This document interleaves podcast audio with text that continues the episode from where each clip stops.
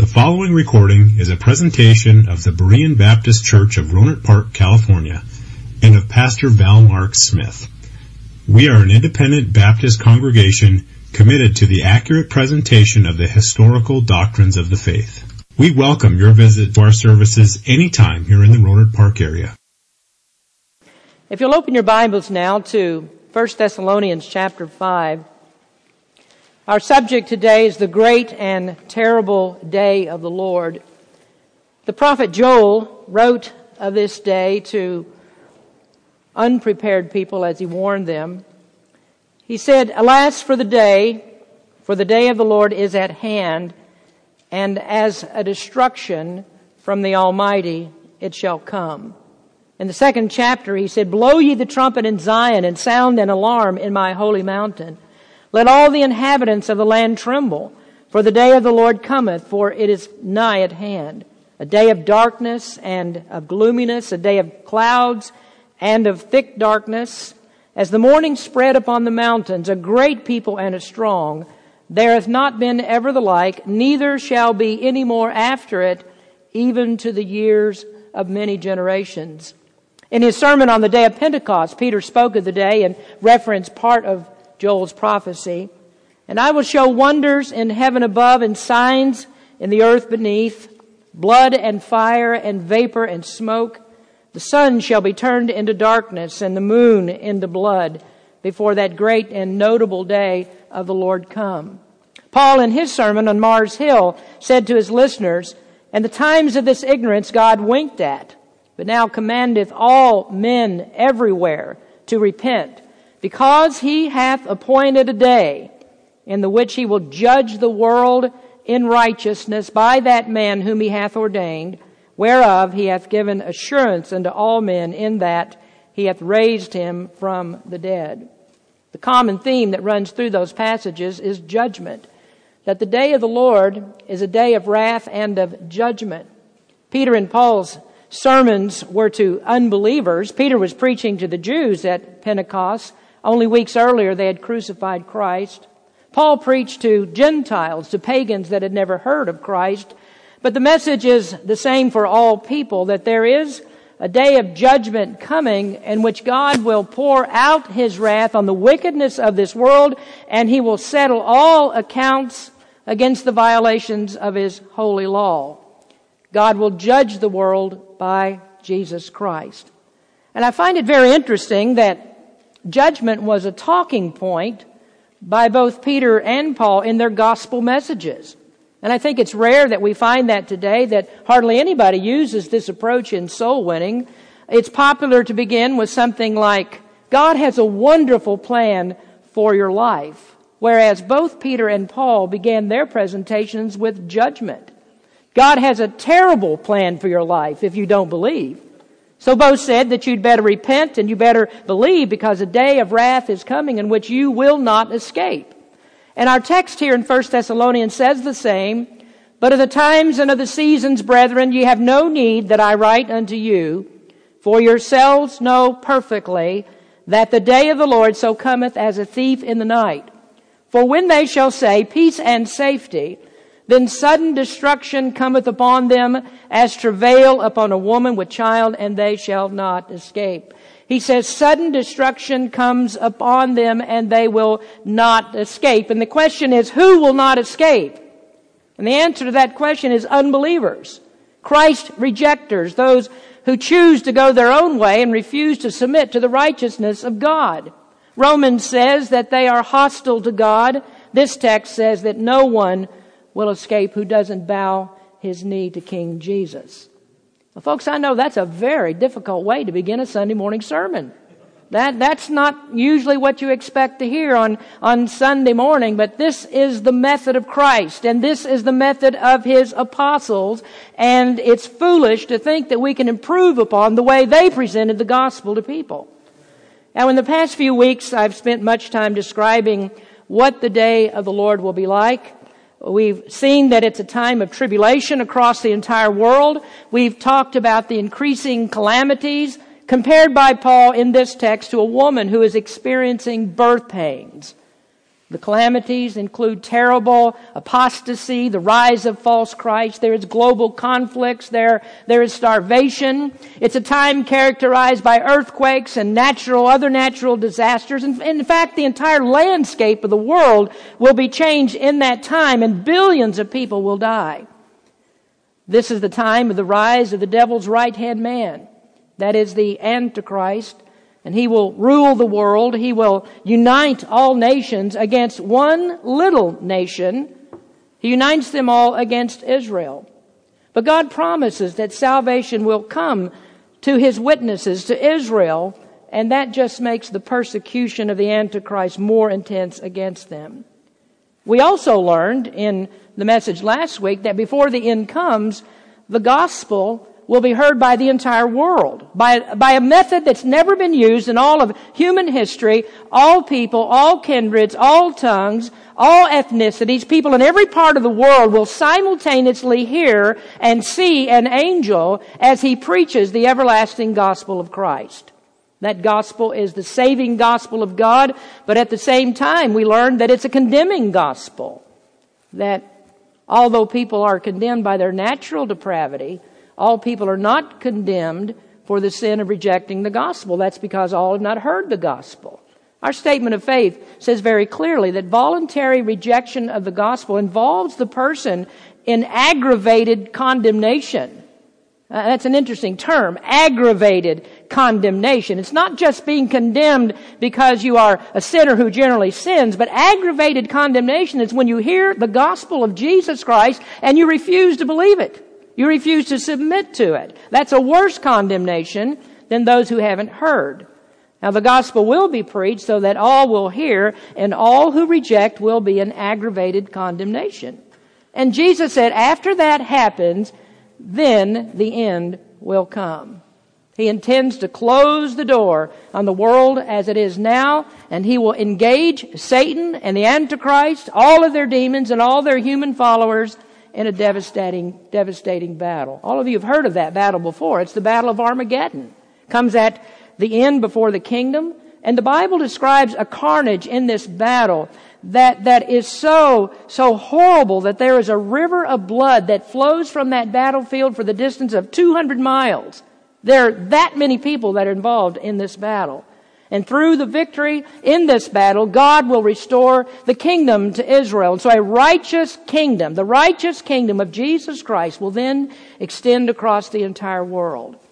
Now our study today brings us to that point that included in the great and terrible day of the Lord is the establishment of Christ's perfectly righteous kingdom. Uh, you, you might ask, well, why will the establishment of Christ's kingdom be a terrible day. Well, it'll be a terrible day in the way that it comes in. The way that the kingdom comes is terrible, and the way that it goes out is terrible. Now, in between those two times, it's a blessed paradise for God's people.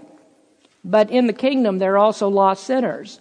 Now, remember, Paul writes in the scriptures that the natural mind, the natural heart is an enemy of God. It's enmity against God. It's not subject to the law of God. And there is nothing as maddening and uncomfortable for a lost sinner than to be forced to live under a righteous government. And so for all the king's benevolence in the kingdom, for all the good things that he does, the world continues to hate his ways. The world hates his judgments.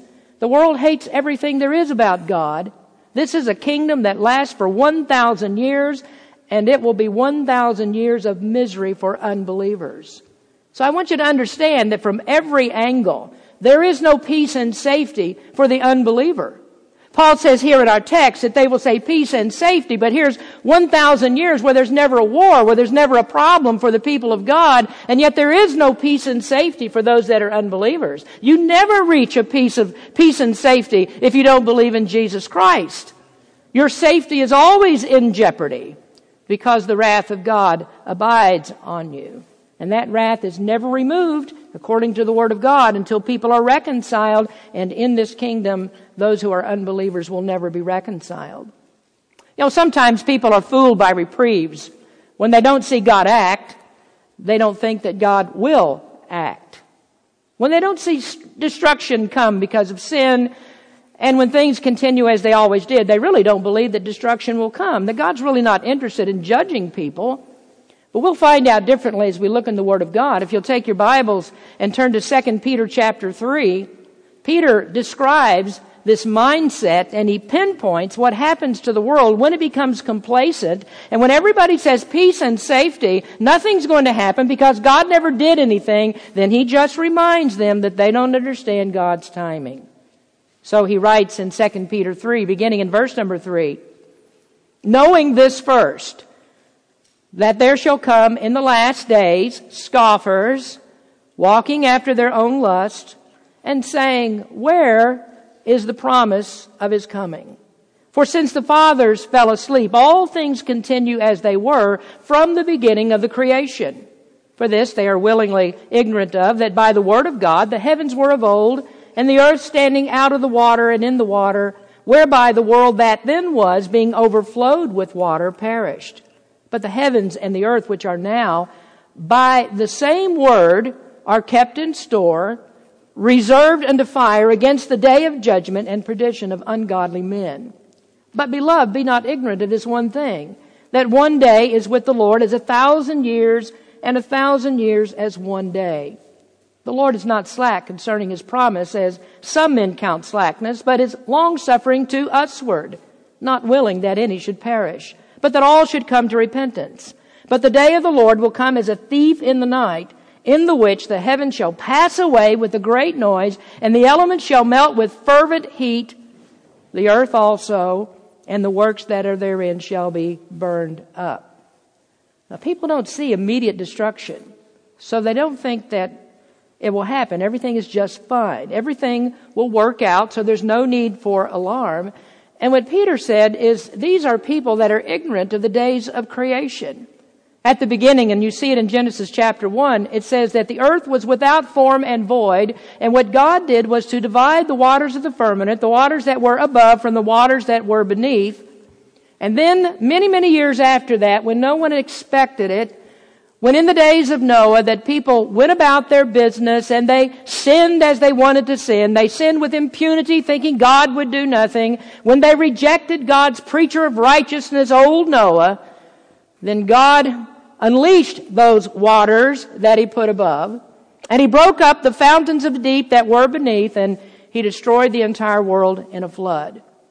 Peter says in that text, it said, you'll see, you'll see that the Lord will come just like that, like a thief in the night. When you least expect it, then he'll come with judgment. And he says the heavens will pass away with a great noise and the elements will melt with fervent heat. Oh, he's just telling us that scientists had the timing of the Big Bang wrong. They were looking for it at the beginning. God says it comes at the end. The heavens pass away with a great noise and the elements melt with fervent heat. Now what I'm trying to show you is that the millennial kingdom comes in with a terrible war. That's the battle of Armageddon. And the kingdom goes out with another war and the destruction of the world in this great conflagration where all the elements melt in fervent heat. These are all events that, that are considered in our next subject in this part of our series. And that is the day of the Lord. Looking at point number five, we're looking at the climax of the day. The climax of the day of the Lord. Now, we've discussed the certainty of the day. We've talked about the uncertainty of the day. We've spoken of characteristics of the day and calamities of the day. Now we move into the climax of the day. Now, in verse number one of our text, Paul said, I have no need to write unto you about the times and the seasons. Now, the reason you remember that Paul didn't write about it was because he explained all of this in person when he visited Thessalonica. When he founded the church there, he, he went into the Old Testament text and he read them all of these things that we have been discussing and he told them about the coming kingdom of Christ.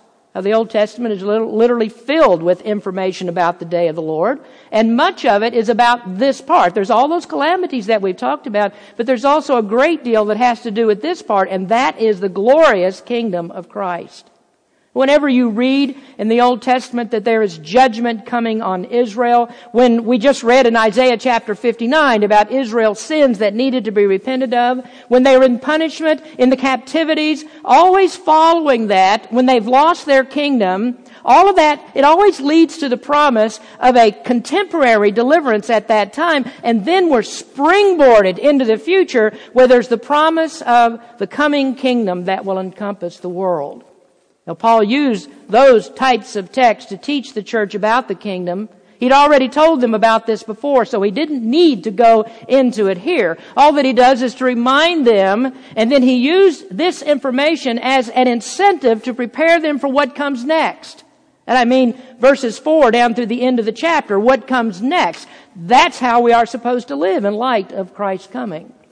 So they knew about it, they heard about it, the great apostle had taught them. But some of you haven't heard about it. Some of you don't know the details. Some of you do, but you need to be reminded. And so we're using this text as our own springboard to explain those things that Paul left out. We've covered the birth pangs that lead to the kingdom, and now we come to the arrival of the king of this kingdom. Now let me remind you that the second coming of Christ is much bigger than the rapture. Now, people think about the rapture, and to them, that's, that's the summation. That's it. That's, that's the second coming of Christ. But the Bible presents a much, much bigger picture than just the rapture. In fact, the separation of these two subjects in chapters 4 and 5 shows that the rapture is preliminary, that it's a prelude. It's very vital to the story, of course, but it stands somewhat outside of the great and terrible day of the Lord. It's the kickoff of the events, but it stands apart as a preliminary phase. And we say this because we don't believe that the church is going to be present to see the great and terrible day of the Lord. Uh, the church will be taken out of the world, so there won't be any uh, uh, of, the, of the church that's in their physical bodies at that time, so they'll not go through it. Now, when you read of the day of the Lord in the Old Testament, never is the rapture mentioned. The church age isn't considered there, so we wouldn't expect that we would read of the rapture of the church in the Old Testament. And the same is reflected in Paul's method here, that first he speaks of the rapture in chapter 4, something they didn't know very much about at all, and then he moves into the day of the Lord, the aftermath of the rapture in chapter 5. Now we've been talking about the main events of the second coming, the birth pangs that come after the rapture, and so the day of the Lord is now moving very quickly, and in a period of seven years, this earth is purged of Satan and the Antichrist through tribulation. And then when that tribulation is over, the glorious kingdom of Christ is ready to begin. Now, tribulation is the worst of times, worst the world has ever seen. Jesus said, There's no time like it. The Holy Spirit, who works today to restrain evil in the world, it's not going to work that way at that time. He won't be in the world to restrain evil as he does right now. The reason that people don't live down to the very depths of their depravity and do the very worst that they can do is because God protects the world from it. God protects the world because of his people. And, and, if you think that things are bad now, then you just wait to see what happens when God removes, when He removes all the restraints and He just lets people go and do whatever they want, anytime that they want, whatever they choose. You know, we hear today a lot of talk about how that people are basically good. Have you heard that? People are just really deep down on the inside. They're just good people. Well, God's going to prove that's not true when he lets the imagination of the evil heart run wild, we'll see how good the heart is. I mean, the scriptures aren't foolish when they say things like, there is none righteous, no, not one. The Bible teaches that people are actively, positively inclined to evil. The only bare semblance of anything good that you find in this world is because God's people are in this world. God has His elect in the world, and so whatever benefits the world receives from God is because of the overflow of the blessings on his people. And thus the word of God says, the rain falls on the just and on the unjust.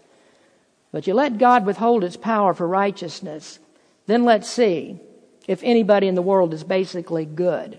Let's see if there's anybody who has the power in him to come to God. Can't happen and it won't happen.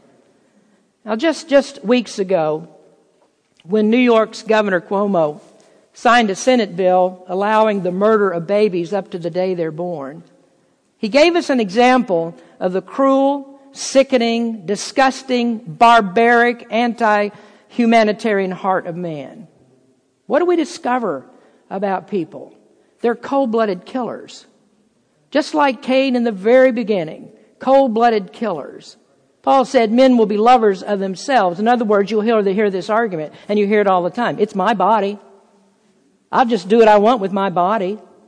It belongs to me. I can do whatever I want. And so if it means killing my baby, I'll kill my baby. Because it's about me. It's not about the baby.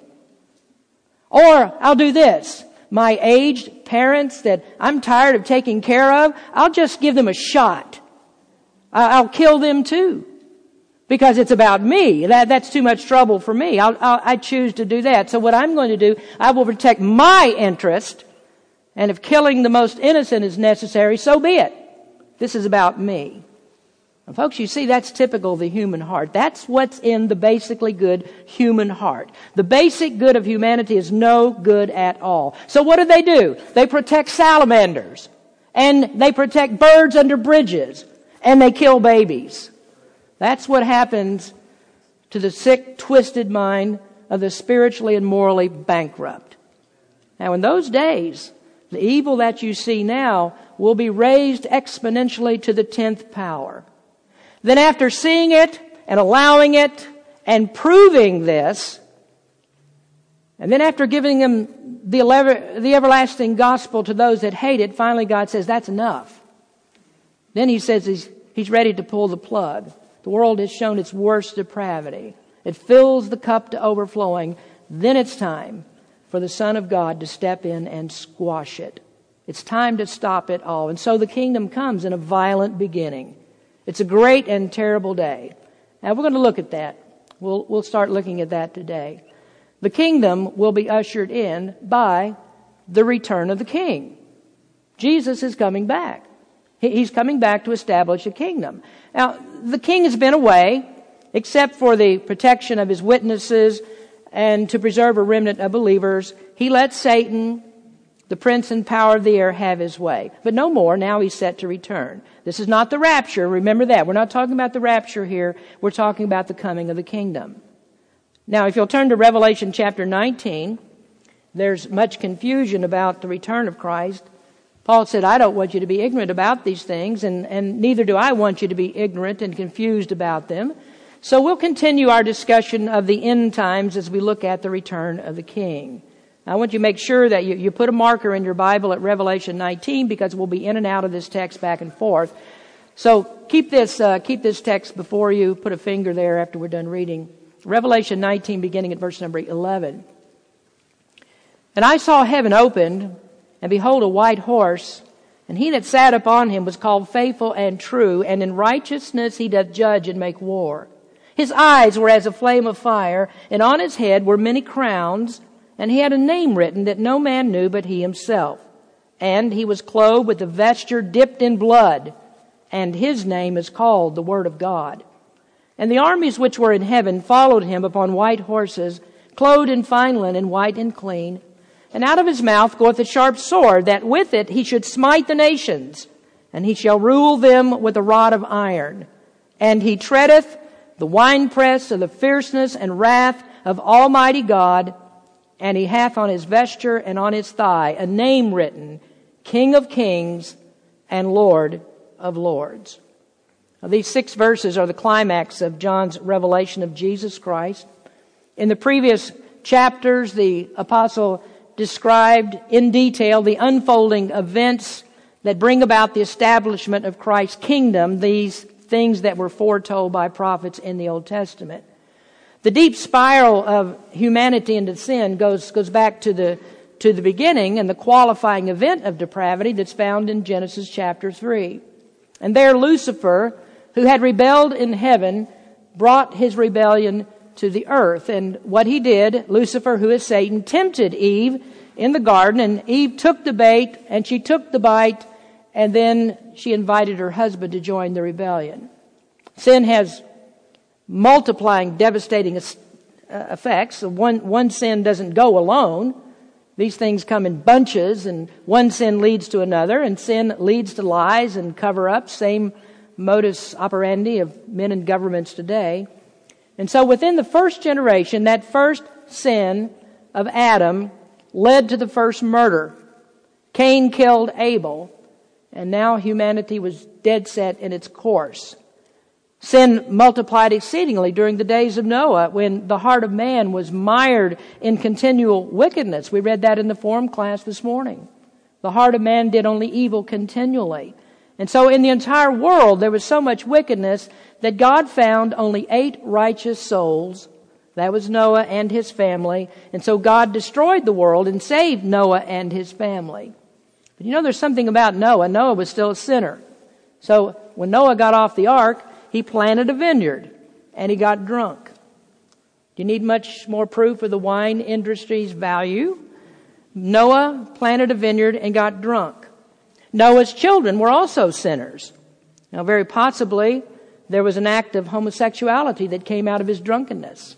And it wasn't long afterwards that there was the first overt sin of idolatry. You don't go very long until you get to Genesis chapter 11 where men built a tower and, and, they built an image to replace God and then the world was back on its course for God to destroy it again. And since that time, the evil has been building God wasn't ready to destroy the world again, not yet. And so we read in Genesis 11 that he dispersed the nations by confusing their language. And what did that do? Well, it made sin spread all over the world, the entire world, like a raging cancer. Now those two events, the increasing wickedness before the flood and increasing wickedness after the flood, prove the spiritual condition of man. But man continues to get worse, and so it goes. The righteous, perfect Son of God came into this world, and what did they do? They crucified him. And so what you have then in the Bible is the unfolding drama of the way that God intends to deal with evil. And the question is, who is evil? And the Bible answers the question, everybody. Everybody is evil. In the first advent, Christ came to redeem and to provide a way of salvation to bring us out of that evil mindset and, and attitude that we have. That's why we need a Savior. We don't need a Savior because we're good people. We need a Savior because we're sinners, and that's what Christ came to die for. And the way of salvation paves the path for the second coming of Christ, in which He will eliminate those who don't avail themselves of the way that He provided. And this second coming of Christ is an old, old story. It's in the prophecies of the Old Testament. Right along, side by side with the first advent, when they said, there is a Messiah coming, there, there's a Savior that's coming into the world. Right in the same passages, we find them mentioning the second coming of Jesus Christ. Now I'm going to take the last few minutes that we have to show you that the, the second advent of Christ was anticipated just as much as the first. The, the return of Christ is a prophetic event. And this is, this is why Paul could, could take them to the Old Testament and, and show them the second coming of Christ. This is what he showed to the Thessalonians. Now places where Paul would go to explain, well, he'd go back to the very beginning, to Genesis 3.15. And there we have the bruised head and the bruised heel. The prophecy of the bruised head and the bruised heel. Genesis 3:15, and I will put enmity between thee and the woman.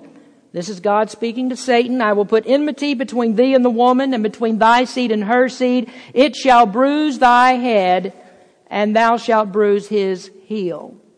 A prophecy that I want you to see is in the last part of the verse.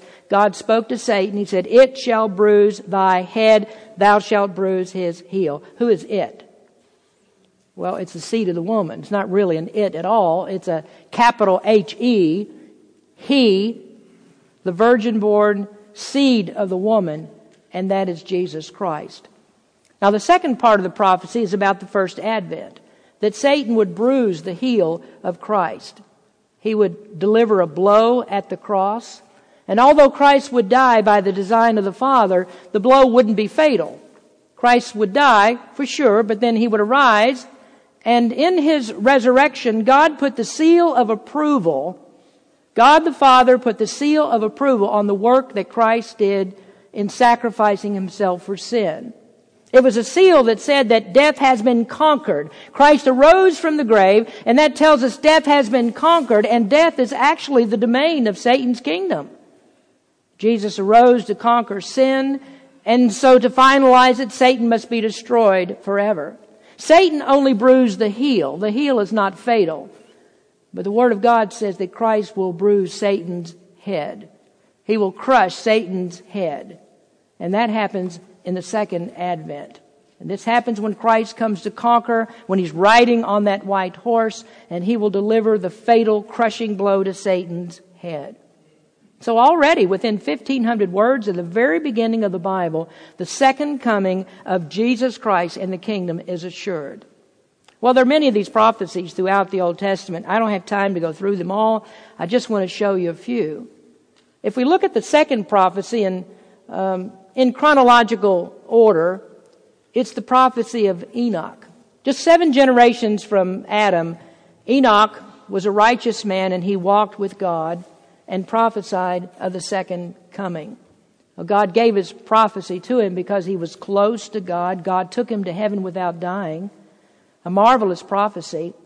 Jude tells us about it in Jude verses 14 and 15. And this is the prophecy of the tens of thousands. Tens of thousands. Jude 14, verse 14. And Enoch also, the seventh from Adam, prophesied of these, saying, Behold, the Lord cometh with ten thousands of his saints to execute judgment upon all, and to convince all that are ungodly among them of all their ungodly deeds which they have ungodly committed, and of all their hard speeches which ungodly sinners have spoken against him.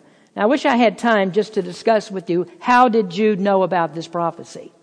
You can't read it in the Old Testament, it's not there. He just tells us that Enoch, the seventh from Adam, prophesied this. So how did he get that? Well, I'm not going to take time to discuss all of that, but I can tell you that the Christian community always considered this prophecy to be authentic. Jude was the half brother of Jesus, and I'm quite confident that this is information that he came by through the inspiration of the Holy Spirit. He said, Behold, the Lord cometh with ten thousands of his saints. And what is he coming for? To execute judgment upon all. He comes to reprove the world of their ungodly deeds. He brings judgment.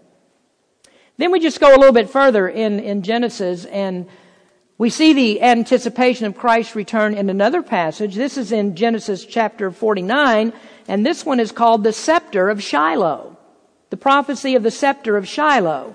Genesis 49 verse 10. The scepter shall not depart from Judah, nor a lawgiver from between his feet until Shiloh come. And unto him shall the gathering of the people be. This is a prophecy that comes at the end of Jacob's life. This is when he blessed his sons. And it tells us that the kings of Israel would come from the tribe of Judah. Scepter is mentioned because that represents ruling authority. It's the ancestry of Christ from Judah through the lineage of David. And so the earthly right of kingship comes to Jesus Christ because of his descent from David. Now, you notice that this is a prophecy that's not about the first advent. It says the scepter of Shiloh. Now that's, that, that word Shiloh, that's very obscure in meaning, but almost all agree that it's a word that has something to do with peace. Later in Isaiah's prophecy of Messiah's government, he said, He is the Prince of Peace. And so we ask the question, when is Jesus the Prince of Peace? Well, there was no peace in his lifetime. He was crucified. He brought no governmental peace to to the Jews or to the world. He comes with peace in the second advent. He will establish a kingdom of peace across the entire world so that when King Jesus reigns, all wars will stop. He's in control of all adversity, ruling with a rod of iron. He says nothing is going to hurt or destroy in all of my holy mountain. Later we're going to talk about that peace when we come to the characteristics of the kingdom. Now we've noted that the return of Christ is prophesied to be violent. It starts violently. We see it many times in Old Testament scripture. And there isn't a more pointed reference to this than in Revelation, uh, to what happens in Revelation 19 and the return of Christ than we find in Isaiah chapter 63. Isaiah says that his return is a time of fury and fighting. So that's our next prophecy. Number four, the prophecy of fury and fighting. I'll turn your Bibles to Isaiah 63. We'll look at this scripture together. You might mark it in your Bible and remind yourself later how that Old Testament and New Testaments work together perfectly to give us the whole picture of Jesus Christ. In Isaiah chapter 63 and verse number 1, uh, this is what you might call a question and answer time. Isaiah 63 verse 1, here's the question. First question, who is this that cometh from Edom with dyed garments from Bozrah? This that is glorious in his apparel, traveling in the greatness of his strength. Answer, I that speak in righteousness, mighty to save. Question, Wherefore art thou red in thine apparel, and thy garments like him that treadeth in the wine fat?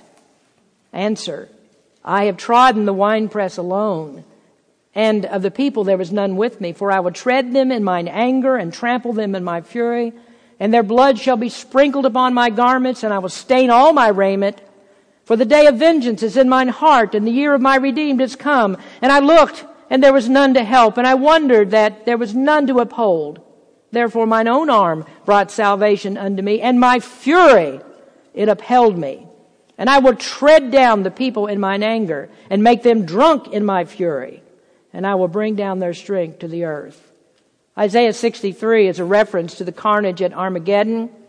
You'll notice the language here. It speaks of bloodshed, and that's likened to juice that's squeezed out of grapes in a wine press. That's a very familiar image to us who live around this part of California. The wine press, uh, squeezing out the juice of the grapes. So, like putting grapes into a vat, stomping the grapes to bring out the juice, that's how God will gather the nations to the place where He'll trample them in His fury. Now, folks, that's brutal. I mean, think about that. This, this is a brutal scene. It's beyond what you think about Christ when He came the first time. Now, as in Revelation 19, it says the blood splatters his garments. Like a badge of honor and victory, he shows his almighty power over all the kings of the earth. This is not the meek and lowly Jesus that you're used to seeing, that little baby that came in the manger at Bethlehem. This is not him. He came in like a lamb, but now this lamb has become the lion of the tribe of Judah. So he intends to crush Satan's head all his followers, he comes to subdue and to subject. And so his return is filled with fury and fighting. And the Bible just says this is a great and terrible day. It's a great and terrible day for the world. The saints will laud his coming while those who reject him, the sinners will loathe and lament his coming. Before there's peace, there must be war, brutally hard war. Revelation 19:15 says that Christ will smite the nations. Now, if you still got your finger in chapter 19, flip back there to verses 17 and 18, where he says, John sees this. He says, I saw an angel standing in the sun. And he cried with a loud voice, saying to all the fowls that fly in the midst of heaven, Come and gather yourselves together unto the supper of the great God, that ye may eat the flesh of kings, and the flesh of captains, and the flesh of mighty men, and the flesh of horses, and of them that sit on them and the flesh of all men, both free and bond, small and great. Many times the Old Testament describes this scene. While you're there, turn over in your Bible. I mean, go to the Old Testament, turn to Ezekiel chapter 39, and here's another typical prophecy. We read this a few weeks ago. We'll read it again to finish our thoughts today. Remember, we're emphasizing that Christ's return is a great and terrible event. And Ezekiel also describes this very same carnage that John saw in Revelation 19. In the 17th verse of Ezekiel, Ezekiel 39, And thou, son of man, thus saith the Lord God, speak unto every feathered fowl and to every beast of the field, assemble yourselves and come, gather yourselves on every side to my sacrifice that I do sacrifice for you, even a great sacrifice upon the mountains of Israel, that ye may eat flesh and drink blood. Ye shall eat the flesh of the mighty, and drink the blood of the princes of the earth, of rams, of lambs, and of goats, and bullocks, of all them fatlings of Bashan. And ye shall eat fat till ye be full, and drink blood till ye be drunken. of my sacrifice which I have sacrificed for you. Thus ye shall be filled at my table with horses and chariots, with mighty men, with all men of war, saith the Lord God. And I will set my glory among the heathen, and all the heathen shall see my judgment that I have executed, and my hand that I have laid upon them. So the house of Israel shall know that I am the Lord their God from that day and forward. At Christmas time, you'll often hear choirs sing Handel's Messiah. Most of you are familiar with the Hallelujah Chorus, a part of Handel's Messiah. Christmas might not really be appropriate for it because Handel's eschatology was a little mixed up. He was influenced by Reformation eschatology about the kingdom, and so his masterpiece that, that he wrote really reflects more the second advent of Christ than it does the first. Handel in his great oratorio, quoted scripture. The kingdoms of this world are become the kingdoms of Christ. He shall reign forever and ever.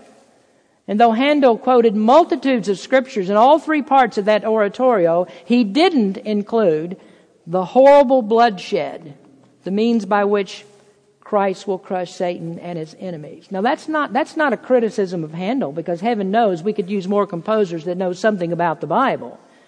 But my point is that as glorious as this kingdom will be and as sweet as it will be for Christians, it will not come without severe judgment.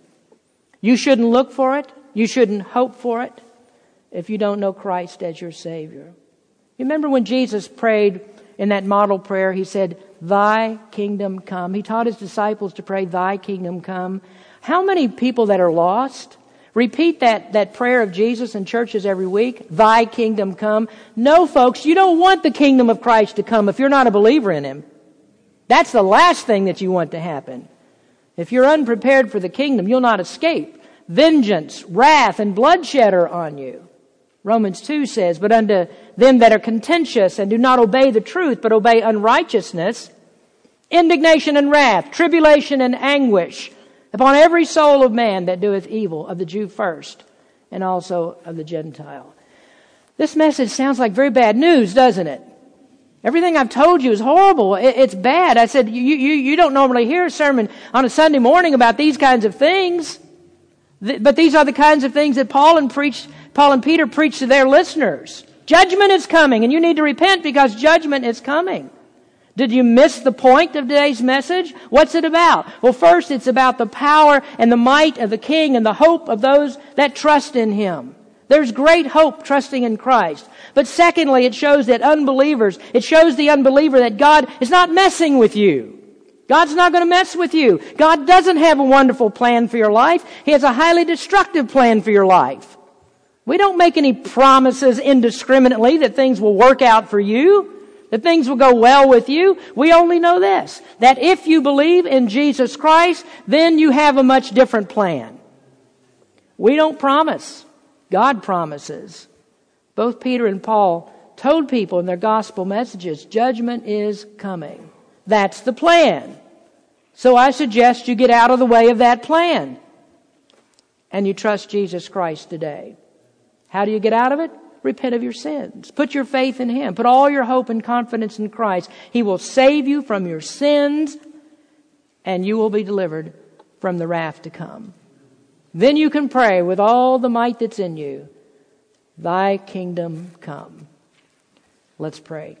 Heavenly Father, we come to you now. We pray those very words, Your kingdom come. We pray, Lord, that the righteous government of Jesus Christ would come to this world. All of our troubles then are over. Those that trust in Christ, the most hap- the happiest, the glorious time that the world will ever see is when Jesus Christ sits on the throne in Jerusalem and rules the entire world in perfect peace. But as we've just said, there is no peace and safety to those who are unbelievers. As much as is preached in pulpits today that everything is fine, everything that's uh, is okay. God, God has this wonderful plan for your life. Your best life now can be had. All that nonsense. The Word of God says nothing like that. We don't find a word of that in Scripture. God's wrath is on the unbeliever. We must preach that. And we must preach the glorious salvation that's found in Jesus Christ. That despite the, the sin that's in our heart, despite the inherent depravity, despite our will to go away from God at every turn, despite that we live our lives daily outside of the righteousness of Christ, yet the Bible says that while we were yet sinners, He died for us. We thank you for that, Lord. That's the greatest thing that can happen to any person to realize that Christ Jesus is the Savior. And all that it takes to have Him as Savior is to repent of our sins and believe the gospel. Help us to do that today. In Jesus' name we pray. Amen. Thank you for listening to this presentation of the Berean Baptist Church of Rohnert Park, California. If you would like further information about our church, please feel free to call us at area code 707-584-7275 or write to us at Berean Baptist Church, 6298 Country Club Drive, Rohnert Park, California, 94928. Additionally, you may visit us on the World Wide Web at www.bbaptist.org.